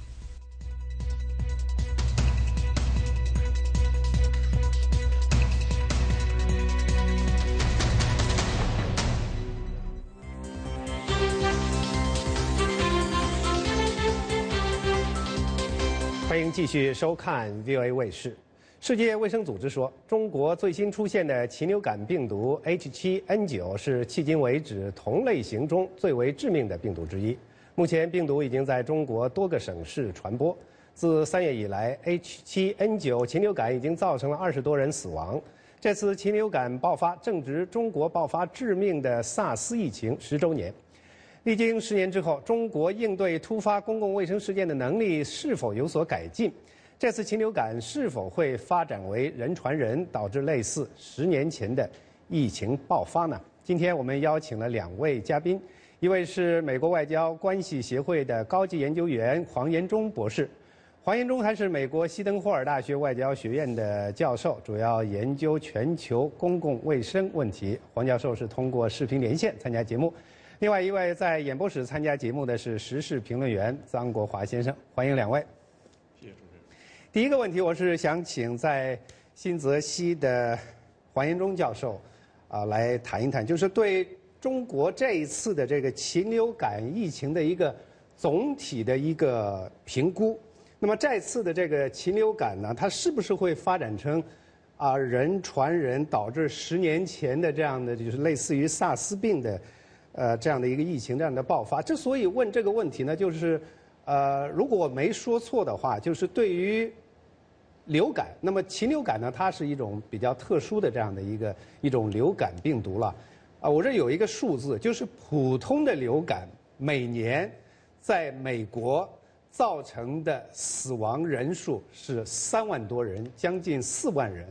那么对于像类似禽流感这样一种致命性不是特别强的这样的一种流感，为什么国际社会如此之关注？哎，你好，林森。嗯，迄今为止，就是早昨天四月三十号，在中国已经是发现了一共是一百二十六例，二十五人死亡，所以死亡致死率差不多是百分之二十，没有太大的变化。啊，不过呢，这个病毒已经是蔓延到有十个省市。啊，当然，迄今为止最呃病例最多的是浙江，其次是上海跟江苏。啊，迄今为止，几乎所有的病例还是属于散发性，几呃呃有这么两到三例是属于个别家庭的聚集病例，但是呢，还没有任何证据显示发生了人传人。啊，问题就在于我们现在对这个病毒知之甚少，啊，有两种可能性，一种可能性是随着马上天气变暖，那这个病毒的这个可能就会慢慢消失；还有一种呢，就是可能它的病毒会啊继续变化，这样发展成人传人，特别是像就是十年前我们说的像类似 SARS 这样的人传人的情况。所以总体来说，根据世卫组织的判断，现在的形势是依然复杂严峻，还有很多不确定因素。仍然是在发展之中。嗯，好，接下来一个问题，我想请这个呃国华来谈一下，就是我们来谈一谈，就是这次刚才我们提到了，就是中国十年前的这场这个萨斯病，那是一个非常致命的一种这样的一种传染病了。就是来谈一谈，就是中国这次处理这个禽流感这个疫情的这种处理方式，与十年前有何不同？另外呢，我还想提一下，就是。实际上，先不要说十年前，如果我没记错的话，二零零九年，呃，从美洲这个地方，是从墨西哥，然后从美国、加拿大发爆发的叫 H1N1 甲流，呃，当时叫做猪流感。那么当时呢，中国政府呃对这种突发性的事件做出的这种反应，比如说，如果没没记错的话，当时中国拒绝墨西哥的航班入境。中国派出了专机到墨西哥去接这个中国公民，哎呀回回来，然后呢，所有从北美入境的航班，那中国的卫生检疫人员全部是到了这个机场降落以后，不能这个下飞机，要这个检疫人员全副武装，像穿着太空服那样的检疫人员去量这个体温。那这一次我们来看一看，就是中国政府的这种处理方式。有什么样的改变？那公公众对政府的评价又是如何的？这次中国政府啊，应对这个呃 H7N9 的这个呃禽流感病毒啊，应该可以说这个跟十年前的 SARS 相比啊，这个差别非常大哈，一天一地了。呃，十年前我们知道 SARS 的时候，它最大的问题就是信息不公开，嗯，不透明。然后呢，这个呃疫情不敢公开，尤其是开始的时候，呃，在这个掩盖。他以为呢这个事情不说，大家不知道。这个老百姓就没有关系，就没就没事了。还有一个呢，他把疫情当做一个跟国家形象挂钩的这样一个一一个事情。其实我们知道，这个疫情啊，这个疫情无国界，无论是在哪里发生，它都可能不仅影响到你，还会影响到别的国家、别的人。所以在这个呃 SARS 之后呢，他吸取了教训，因为 SARS 它不仅在国际上受到指责，在这个国内也受到老百姓的这个呃批评。那么这一次我们知道。这个中国政府的应对啊，应该来说还是比较及时的，而且呢，这个呃也是相当的这个透明公开。呃，SARS 呃这一次这个禽流感爆发的时候，我正好在这个上海，嗯，也正好在南京。嗯，那上海应该是重灾区了哈，现后来浙江多起来了，嗯，那江苏也是。那我在上海在南京，呃，第一就从这个中国国内民众的这个反应来看，呃，大家好像第一没有恐慌。第二呢，对政府公布这个及时公布这些病例的数据啊，呃，反倒觉得蛮有信心的，因为民众自己他会评判这个这个病毒到底有多厉害，这个影响不影响我呃我自己的这个呃这个呃生活，他自己会有个评断。那没有看到恐慌，唯一看到跟过去不同的就是鸡没有人买。鸭没有人买，对不对？这个尤其像南京的盐水鸭，我是很想吃的。后来没有没有买的，也没得吃，没吃到。那总的来讲，我觉得中国政府这一次呢，它吸取了十年前的这个教训。还有一个很重要的因素，除了中国政府吸取教训以外呢，SARS 之后，这个呃世界卫生组织、嗯，美国的这个疾病管理局跟中方的合作，这个呃合作了很多事情。在过去十年中。我们知道哈，过去啊，像这种传染病的应对的合作中心，世界上有四个，一个在欧洲，一个在美国，一个在日本，还有一个在澳大利亚。二零零六年的时候呢，在北京设立了这样一个合作中心。所以呢，这个一个是专家可以随时沟通，一有状况大家集中起来来商来探讨。所以呢，这个外界的这个帮助啊。也是这个中国这一次应对比较及时、比较透明的一个重要因素。嗯，接下来我想请这个通过视频参加节目的这个严中啊，来谈一谈，就是刚才国华分析了一下，就是对这个中国过去十年来啊应对公共卫生突发事件的这样的一个总体的一个评价了。对于这个呃这个问题，呃严中你是怎么看的？嗯，我同意这个国华先生刚才的判断，就是相比较十年前，中国政府在应对像传染病爆发上，确实是有了很大的进步，无论是在这个信息的这个披露、透明性，还是在实际的应对方面，都是取得了很大的进步。其实我们就是很容易，就是说把现在就是跟呃十年前的 SARS 相比，但是就像您刚才说的，就是二零零九年。啊，实际上这个中国的那一次在应对甲流方面，也是已经啊表现出了，就是同样的我们说的在信息披露方面表现的是同样的这这个透明性，而且在某种程度上跟现在我们说的披露信息还是有过之而无不及啊。但是呢，在那一次的那个应对上面呢，就发生了一个问题，就在于。因为那一次的甲流，事先对他的信息知道的不够多，这个因为它是一种非常严重的呃这个病毒，特别是在这个的世界卫生组织六月十一号宣布它成为一个全球大流行之后，就引起了就是说实际上中国政府在某种程度上就矫枉过正了，所以呢引起引发了一系列的措施啊，从五月份特别是就是第一例人呃这个病例传入之后。啊，包括对这个采取了很多的这种隔离措施，对这种旅游的限制，对贸易的限制。实际上在后来才发现，这个实际上是矫枉过正了。因为这个病毒跟就是我们我们说的普通流感相比，它的这个致死率比普通流感还要低，尽管它的这个啊传播率要比它高一点啊。所以现在我觉得中国政府面临的一个还是一个老问题，就是说怎样在就是有效应对这个流感，使它一方面。就是要把它对贸易、对旅游、对呃人民生活的这个损，这个这个它的这种啊损，就是影响，就是降到最低。另一方面，同时呢，又要就是说，怎么样有效的制止病毒的蔓延？怎么样有效的就是把这种风险又降到最低？我觉得这种这样的一个平衡，还是需要有很多事情要做的。嗯，呃，接下来呃，导播告诉我，我们线上有。啊，两位中国的观众啊，希望参与我们的节目。我们接两个电话。啊，一位江苏的刘先生，江苏刘先生你好。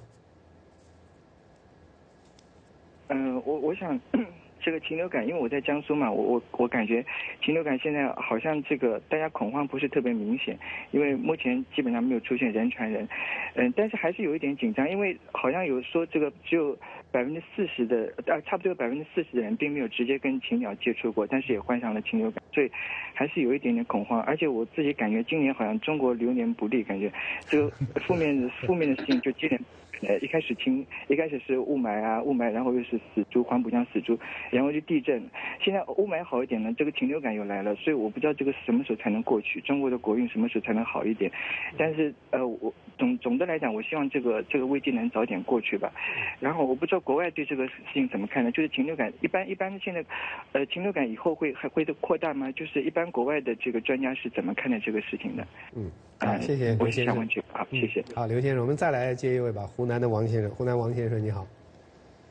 你好。嗯。哎，这个禽流感呢，主要是那个，因为按按我们乡下人来说哈，这个禽流感是不是那个流行那个流行感染是污水影影响的？现在广东省哈，流行情况最多，现在这个私人医院他也不负责的。嗯，好，感谢湖南的王先生啊。湖南王先生，感谢您打电话进来。我想接着刚才我们接的这两位观众呢，他们谈的话，特别是江苏的这个刘先生，他是处在这个呃所谓疫区了，灾区吧。啊，现在还不能说是一个疫情，就是灾区吧，就是说还是有一些恐慌。说虽然没有什么，还是你你是刚刚从这个我是从南京刚回来，刚回来不久啊，所以他现在这个老百姓心里没有底啊，主要是因为说我们对这个病毒了解的不够多。好不够多。那刚刚刘先生提到一点，就是说，在已知的这些病例里边，嗯，大概有百分之四十，实际上跟活禽没有直接接触过。那我要纠正一下哈，我的了解是，呃，在所有的这些这个病例里边，嗯，大概有百分之八十都是直接或者间接接触到这个活禽。我们知道这次的这个呃病原体啊，来自于活禽市场，嗯，好，间直接或者间接接触到，大概有百分之二十。确实是没有接触过的，那这些人怎么得病的？目前不知道，目前不知道，这是一个数字。但是百分之八十跟百分之二十这个相比啊，呃，如果能够确定这个控制住这个百分之八十，这个疫情就很就不太容易蔓延。第二个呢，就是大家现在担心的，呃，目前我们知道是基本上是鸡传人，啊，鸡传人，鸡能够传到人身上，已经发生了这个基因变化了，但已经有这个变异了。为什么呢？因为鸡的体温是摄氏四十二度，人的体温是摄氏三十七度。四十二温四十二度这个这个呃这个呃鸡身上的一个病毒要传到人身上，它就像一个钥匙要开锁啊，你必须要有要对着这个这个这个锁才能够把它打开。那现在这个病毒实际上是两把钥匙，它一个钥匙呢是打到人身上，可以传到人身上，还有一把钥匙它是打在鸡身上，就是鸡传鸡还在继续传。那有一点目前比较困难的就是说，这个病毒对鸡是几乎是无毒或者微毒。也就是说，鸡得了这个病，鸡这个呃感冒了，它基本上没有没有太多这个症状，它不会发生鸡瘟。这样的话，你扑杀起来比较难。嗯，因为你说，如果你是这个养鸡场的主人，这个鸡你看上去好好的，现在叫你把它扑杀掉，你有的时候不那么愿意啊。是。如果发生鸡瘟，不要叫你去扑杀，你自己赶快就可以扑杀了。所以这是一个很大的挑战。那么唯一好一点的，这次的这个这个病例的发生。基本上，呃，我们刚刚看到这个黄教授讲到，是散发状，现在还在散发状，好，呃呃，还没有达到这个人传人，这个它的基因是有变异，这个病毒是有变化，但是还没有变化到人传人。有人说啊，有人说还差一步就到人传人，可是你要知道，这个这个基因变异这一步，有的时候是很难走的。这个过去十年，我们看到好几次这样一个禽流感的这个情形，或者类似禽流感的情形。这个既每一次都有人告诉你，很快要人传人，很快，但是这很快的这一步，实际上是不那么容易过来的。嗯，接下来我想请呃严中来谈一谈，就是刚才我们这个呃观众，江苏的刘先生也也提到这种这种担心啊，就是这个禽流感到底会不会就是最终像刚才国华也谈到，最终会不会发展成为这样人传人的这样的一种状况，就是禽流感成为整个全球。公共卫生的这样的一个重大的一个威胁，嗯，当然是有这种可能性，这种可能性不能够排除。可是我们也要刚才像国华先生就说提到的，就是我们说的 H 五 N 一这种禽流感，他已经是在这个 啊地球上。特别是在亚洲地区肆虐已经是十多差不多啊十年了，嗯，这个但是现在还没有发生出这个人传发展成人传人呢，这个当然就是我们看到最新的这个 H 呃呃七 N 九这种禽流感病毒，它是跟那个我们原来的禽流感还是有有一些很多很不一样的地方，比方说我可以说是两个不一样的，第一个现在我们所看到的阳性样。本，啊，都是来自于活禽市场，它的鸡鸭和鸽子身上，但是在那个迁徙的候鸟以及候鸟的栖息地当中，没有发现 H7N9 的阳性样本。第二个就是在这个以前的这个禽流感就是爆发的时候，我们都是首先看到大规模的，就是鸡呀、鸭这个禽类的死亡。然后才是有这个人的这个传染的例子，呃，传染的例子。但是现在我们看到更多的是人传染的例子，呃，很少有大规模的，就是说这种啊，这个鸡鸭这种禽类的死亡。所以这个对这个病毒，我们还是还是需要真的是要耐心观察啊，密切跟踪啊，因为这个确实是一个让即使是现在的医学专家都是觉得很疑惑的一个问题。嗯嗯，他如果这个像这个病毒啊，如果就是啊。这个发生的很密集，这个病例很多，啊，得病人很多的话，这个它比较容易变异，它比较容易很快的发展成呃人传人，因为这个病毒在人身上可能会发生变化。是。那现在是散发状，而且一旦发现，马上隔离，马上去去救治，在这样的情形下呢，这个其实人传人的这种变异是不太容易发生的。嗯，呃。我们现场好像还还有两位中国的观众，也是希望参加我们今天的节目。我们再接两个电话吧。有一位天津的胡先生，天津胡先生你好。哎，你好。胡先生，请讲。啊，你好，嘉宾好。你好。喂。请讲，胡先生已经在我们节目里了，请您抓紧时间。哎，好，谢谢。嗯，这个禽流感在中国大陆。您听得到吗？听得到，你请讲。啊，在中国大陆有一种传言，呃，从十年前那个 SARS 是美国政府用一种呃什么呃这个病菌传到中国，阴谋论。到今天还有一种还是这个美国政府呃这个用这个呃病菌传染到中国，但是我不信啊。可是，但是在中国的一些个民众，有相当一部分民众相信。嗯。当然我不信啊。嗯。好，天津的胡先生。专家。嗯。呃，您的问题我们已经听清楚了啊！打断您是因为我们线上的这个观众特别的多，而且呢节目时间有限，非常感谢您打电话进来提供这个信息。我们再接一位吧，山东的周先生，山东周先生你好。啊，你好。嗯。喂，你好。请讲，周先生。啊，我想发表一下，就是说，呃，是咱们山东也是一个养养殖户，就是说，对于这疫情的到来啊，就是说。对我们这个养殖业也是冲击很大。嗯。比如说，我是一个蛋蛋鸡养殖户吧。嗯。就是现在鸡蛋基本上没人买，这种情况导致我们就说是，呃，这个养殖行业基本上就处于这个亏损的，就是说太厉害了。也希望通过这个你这美国之音向这个政府啊表达一下心声，就是说能够在这个使这个农农民这个他们也是。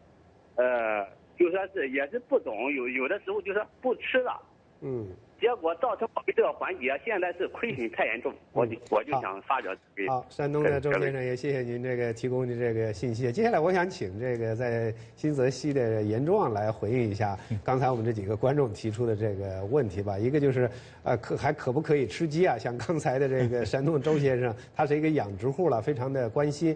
那么，另外呢，我还有一个问题想请严中也谈一谈，就是这次这个，呃，禽流感这个疫情的，或不不不能叫疫情吧，叫灾情吧。这个这个病情的这个这个重灾区是这个江浙一带啊，是上海啊、浙江啊、这个江苏。另外，好像也也有这个病例也已经传到了这个山东。好像刚才这个周先生也特别的担心，就是这个禽流感病毒的流行与这个区域性与这个气候。有没有什么关系？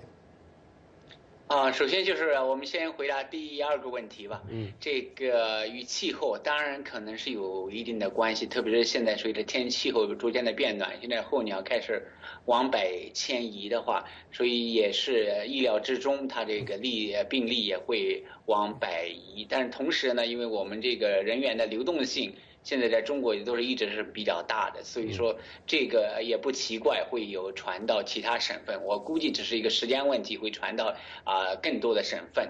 但是另外就是刚才提到有一位呃呃呃观众提到的这个阴谋论这个问题，其实这也不奇怪，因为基本上在 所有的我们看到就是说，只要是比较呃大规模的这种病例比较爆发，我们一开始对它知之甚少的情况下，就是阴谋论的出现呢，只是我们对这个。复杂现实的一个比较简单化的表述，呃，特别是在这个中美关系的大背景之下，因为这个中国现在这个。很多人把美国看成一个潜在的一个一个敌人，阻止中国的一个崛起的一个对象，所以就很自然的会把美国牵扯进来。所以这个其实，在历史上有这样的利益，呃，屡见不鲜，其实并不奇怪。我们在 SARS 的时候也看到这样的情况。那另外呢，就是刚才那位先生提到的，就是说对于这个啊这个养殖业的损失，其实这是一个也是我刚才提到的一个问题，还是说政府在应对这样的爆发的时候，怎么样掌握一个度的问题？就一方面你要。有透透明，你要反应要有力，要很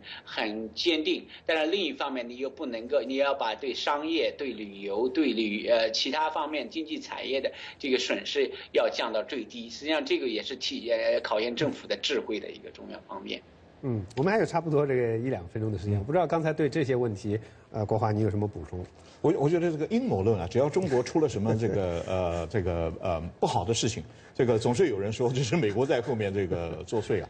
呃，其实这个大家没有看到的就是这一次这个禽流感这个爆发以后啊，中美两国的合作实际上是非常密切的。嗯，这个呃，美国疾病管理局跟中方的这个呃专家，他们一直在联手来做研究，好做这个应对，呃，做的是很成功的。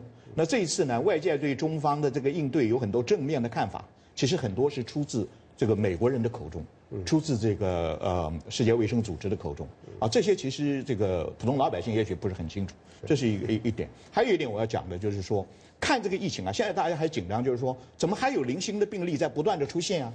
其实这个医学界有一个很重要的标准呢，不是看这个病还有没有继续出现，而是看高峰过去没有。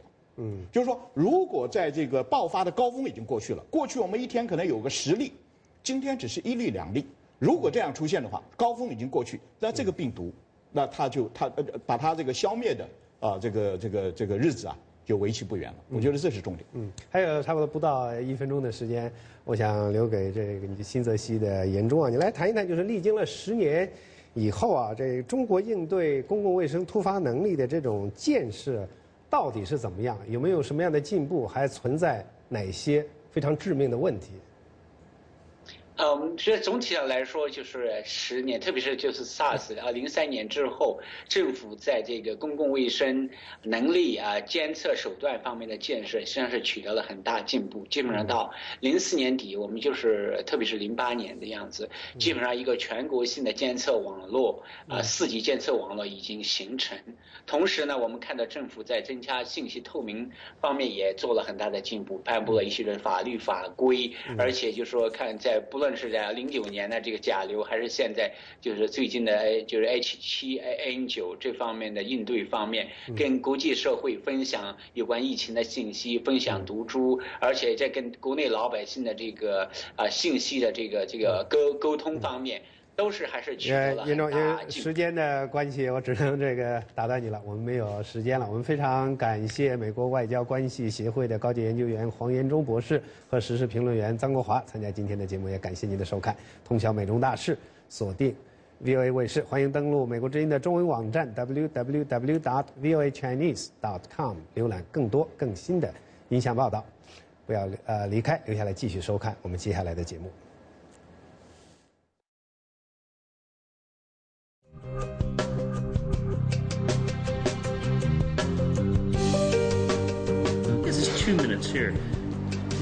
社会的迫害其实是对他长期迫害的延续。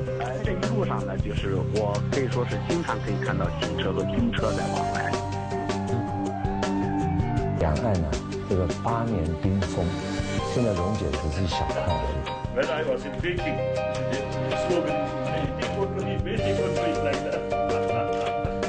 We've been very impressed with there's nothing you can do. 但是，只要女性参加直接战斗的事实得不到法律的承认，至少能让我们去香港这样的地方。The waters that are legitimately theirs.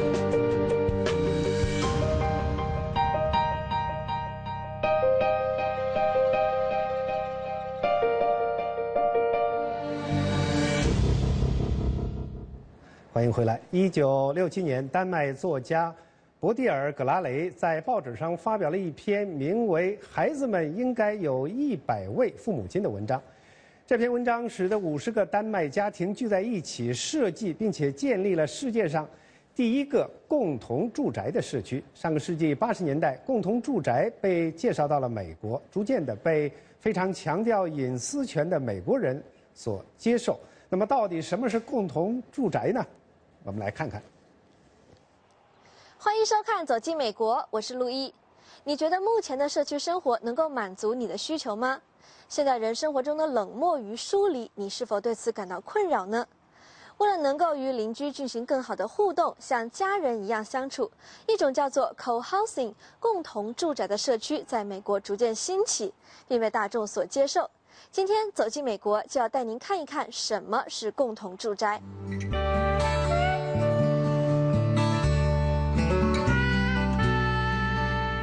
你认识十位你的邻居吗？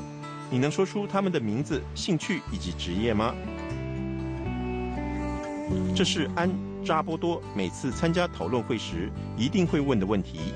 然后他会这样告诉参与讨论会的人我认识六十四位我的邻居们，我知道他们姓什么、叫什么，我认识他们的小孩，甚至家族的其他人。我对他们有一定程度的认识。这种生活方式真好。安是一位共同住宅的倡导者与顾问，他目前居住在美国首府华盛顿特区北边的塔科马村社区，而这里就是一个公寓形式的共同住宅社区。让共同住宅与众不同的地方，就是这里的居民实际上是在一开始就参与了社区的设计与开发，这就像一个专门定做的社区。共同住宅起因于丹麦作家波蒂尔·葛拉雷在一九六七年写的名为《孩子们应该有一百位父母亲》的报纸专栏，因为这篇文章使得五十个丹麦家庭聚集在一起。设计并建立了第一个共同住宅社区。上个世纪八十年代，这个概念被介绍到美国。现在美国大约有一百五十个共同住宅，还有超过一百个正在兴建中。今年七十三岁、已经退休的史蒂夫·普瑞托是塔克马村共同住宅的原始住户。共同住宅是一种理念村，就是说住在这里的人希望住在一个邻居们相互熟识的环境里，每个人都为社区工作，来维护社区的生活环境。公共用房是共同住宅在设计上一定会有的，通常里面有一个很大的厨房以及餐厅，让社区里的人每周可以有几天一起做饭，在一起吃饭。塔克马村社区的设计，三面是楼高三层的建筑。包围着中间大片的草地，提供这里四十三户住家交流互动与小孩玩耍的空间。史蒂夫领着我们来到他隔壁邻居罗宾的家。五十七岁的罗宾是一位按摩治疗师，和先生以及十五岁的孩子一起住在这里。Actually, knowing my neighbors and having people right next door that I had a relationship with, and 事实上，能认识我的邻居，和邻居们建立关系，一起互动，一起做事情，这真的太吸引人了。我们以前住在独立的大房子里面，房子很好，社区和邻居都很好，但是我从来没有真正认识我的邻居。共同社区里没有管理公司。居民就是管理人员，每一份子都必须要负责一部分社区的事务。史蒂夫负责社区外宾的接待工作，所以我们的来访是经过他安排的。社区有很多的事情要做，你可以选择你想要做的。有些人擅长设备的装置和维修，有些人则对处理人的事情有兴趣，像举办派对或者其他活动。罗宾的先生布鲁斯负责社区的水管维修，而罗宾负责的是社区景观和园艺。他利用史蒂夫贡献出来的后院土地，为社区种植大蒜和洋姜。在共同社区里，我们分享很多事物，所以邻居们让我借用他们的车。说着说着，罗宾就穿过草地到对面主家交还车钥匙。Thank you for letting me borrow your car.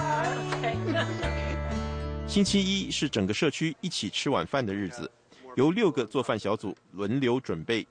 艾莉西亚·乔治和他的团队本周当班，他们负责采买准备一切。之后的五周，他们就可以免费享受其他小组准备的周一晚餐。I decided to move here because I had a friend who wanted to move here, and he was going to be adopting a child or children. 我决定搬到这里来，是因为我的朋友要领养小孩子，我想帮他忙，所以搬到这里也好就近照顾。但是我一来到这里，就决定自己也要领养一个，所以我领养了我的儿子，这就是我的儿子。这里太适合单亲家庭抚养小孩了。今年十岁，来自越南的布莱恩和他的双胞胎弟弟，在十五个月左右就被领养了。领养他们兄弟的单身父亲比尔·威尔逊。在非营利组织工作。事实上，那次领养发生的特别快。当那天这两兄弟来和我一起生活，我有些措手不及。我把情形告诉了社区，这里的人很快就帮我把家具和用品准备齐全。九年过去了，布莱恩很喜欢这里的生活环境。Because we have lots of parties and 因为我们有很多派对和有趣的活动。How do you like living here? Um, it's really fun, cause I get to. 这里非常有趣，因为我可以每天早上去找他们玩闹，我可以一直跟朋友在一起，每天认识新朋友。Just the comfort that 你感到安心，因为你觉得你的孩子在一个安全的地方。我不担心他们去谁的家，我们全都认识。如果有外来人或是过路人，邻居们会格外留心小孩子。由 老人到小孩，塔克马村共同住宅的另一个特色就是创造几个世代共同居住的环境，让小孩有更多学习的对象，更多的交流，也得到更多人的看护。而对独居的年长者也能提供生活上的帮助。目前独居的安这样说：“I say I live alone with sixty four。”我说我独自和其他六十四位成人、二十四位小孩、六只狗、很多猫一起生活。这里尝试在隐私及社区之间取得平衡，不同于自美国五十年代以来一直极大化个人隐私的走向。共同住宅的住户都拥有自己的房产。可以自由买卖他们的房屋，价格跟一般市价差不多。珍妮佛·格雷是今天才搬进来的。我真的很喜欢认识你的邻居这个概念，也喜欢塔科马这个地方。People always talk about oh the good old neighborhood, you know, where I grew up and I. 人们常提到自己小时候成长的那个老社区，可以整天往邻居家里跑。人们一直将这记忆理想化。其实，只要用一点点的努力以及创意，我们就可以创造那样的社区。远亲不如近邻，但是与邻居的关系却是需要经营的。共同住宅社区让私人的空间变小了，公共的空间变大了，和邻居相处的时间变多了，而冷漠疏离的感觉消失了。你觉得这是你想要的生活方式吗？以上是走进美国记者刘文明、陆毅为您所做的报道。美国之音的 VOA 卫视，北京时间每天晚上八点到十点，从美国首都华盛顿现场直播。这个小时节目的最后是我们的英语教学节目，美语怎么说？Previously on English of the mic. Yeah. What? I can control. A time traveling genie sent Mike back in time. One thing I really regret would be that I didn't buy flowers for my girlfriend the day we broke up. To change what's already been done.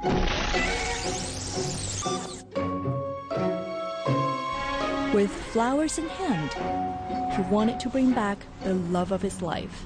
Happy six month anniversary! Will the sweet couple have their fairy tale ending? Who's that? Probably one of my secret admirers. Yeah, whatever. Hello?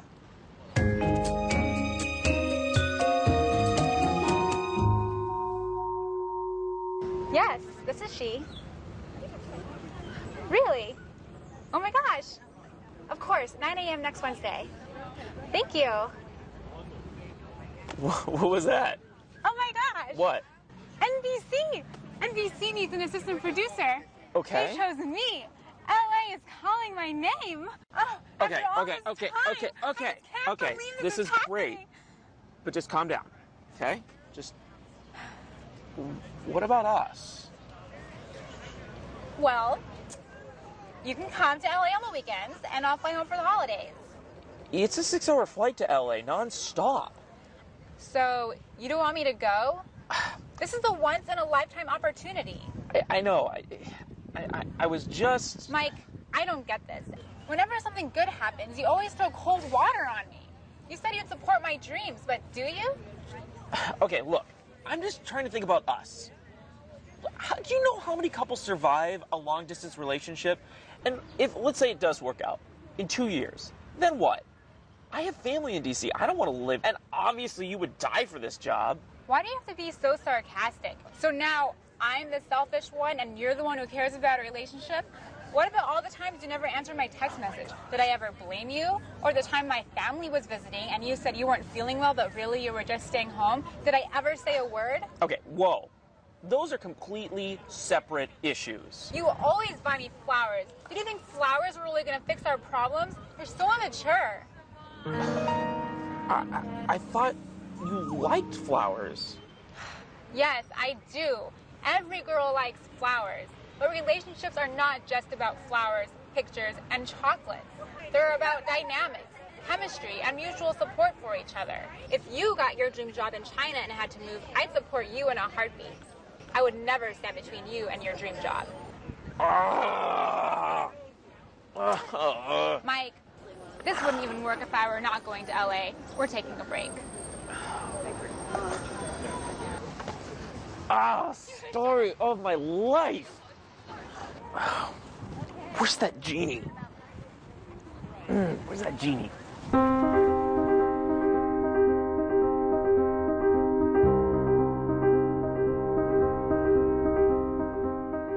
Wish I had bought her flowers. Everything would have been different.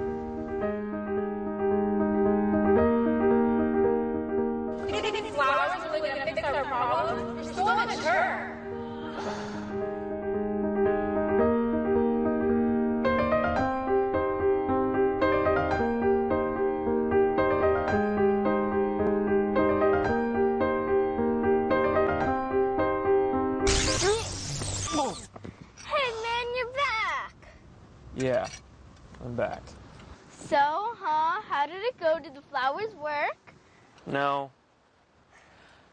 I wish the flowers had been the game changer, but no, Jeannie. Things just ended badly. Let's just just leave it at that. Bummer. I was rooting for you. Yeah, you know, I was always thinking about what if. But even if the flowers had worked, something else would have just gone wrong. There was nothing I could do. There's nothing I could change. Man, this is good. Don't drink all of the apple juice. Le- Sorry. Leave some for me. All right. Sorry, I drank it all. Tell you what, why don't I buy you an apple flavored smoothie? Sounds good. Let's go. Wait up.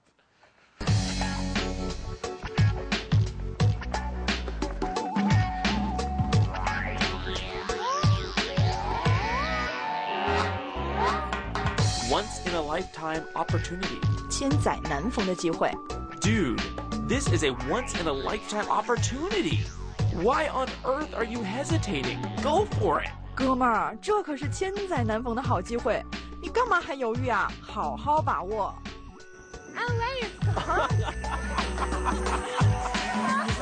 But long distance relationship. 异地恋， Long distance relationships can be difficult and romantic at the same time. 异地恋谈起来辛苦，但同时呢，也可以很浪漫。 Uh, we're doing an English uh, teaching show. Where? Uh, for Voice of America. Yeah. Yeah. In a heartbeat. 立刻毫不犹豫的， If I had the money, I would buy that house in a heartbeat. 如果我有钱，我会毫不犹豫的把那个房子买下来。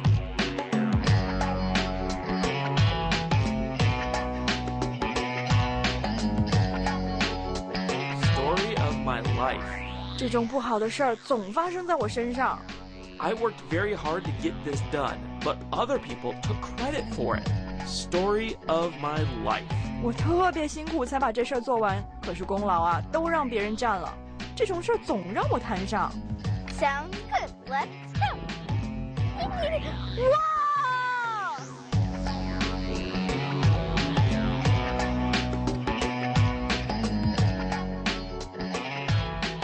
Game changer. 扭转局势的事物，The new drug can be a game changer in our fight against cancer. 这种新药可能会完全改变抗癌的形式。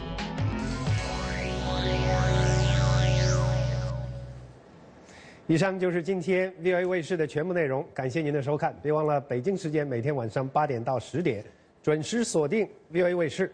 我是林森，希望 VOA 卫视伴您度过了一个美好的夜晚。我们下次节目再见。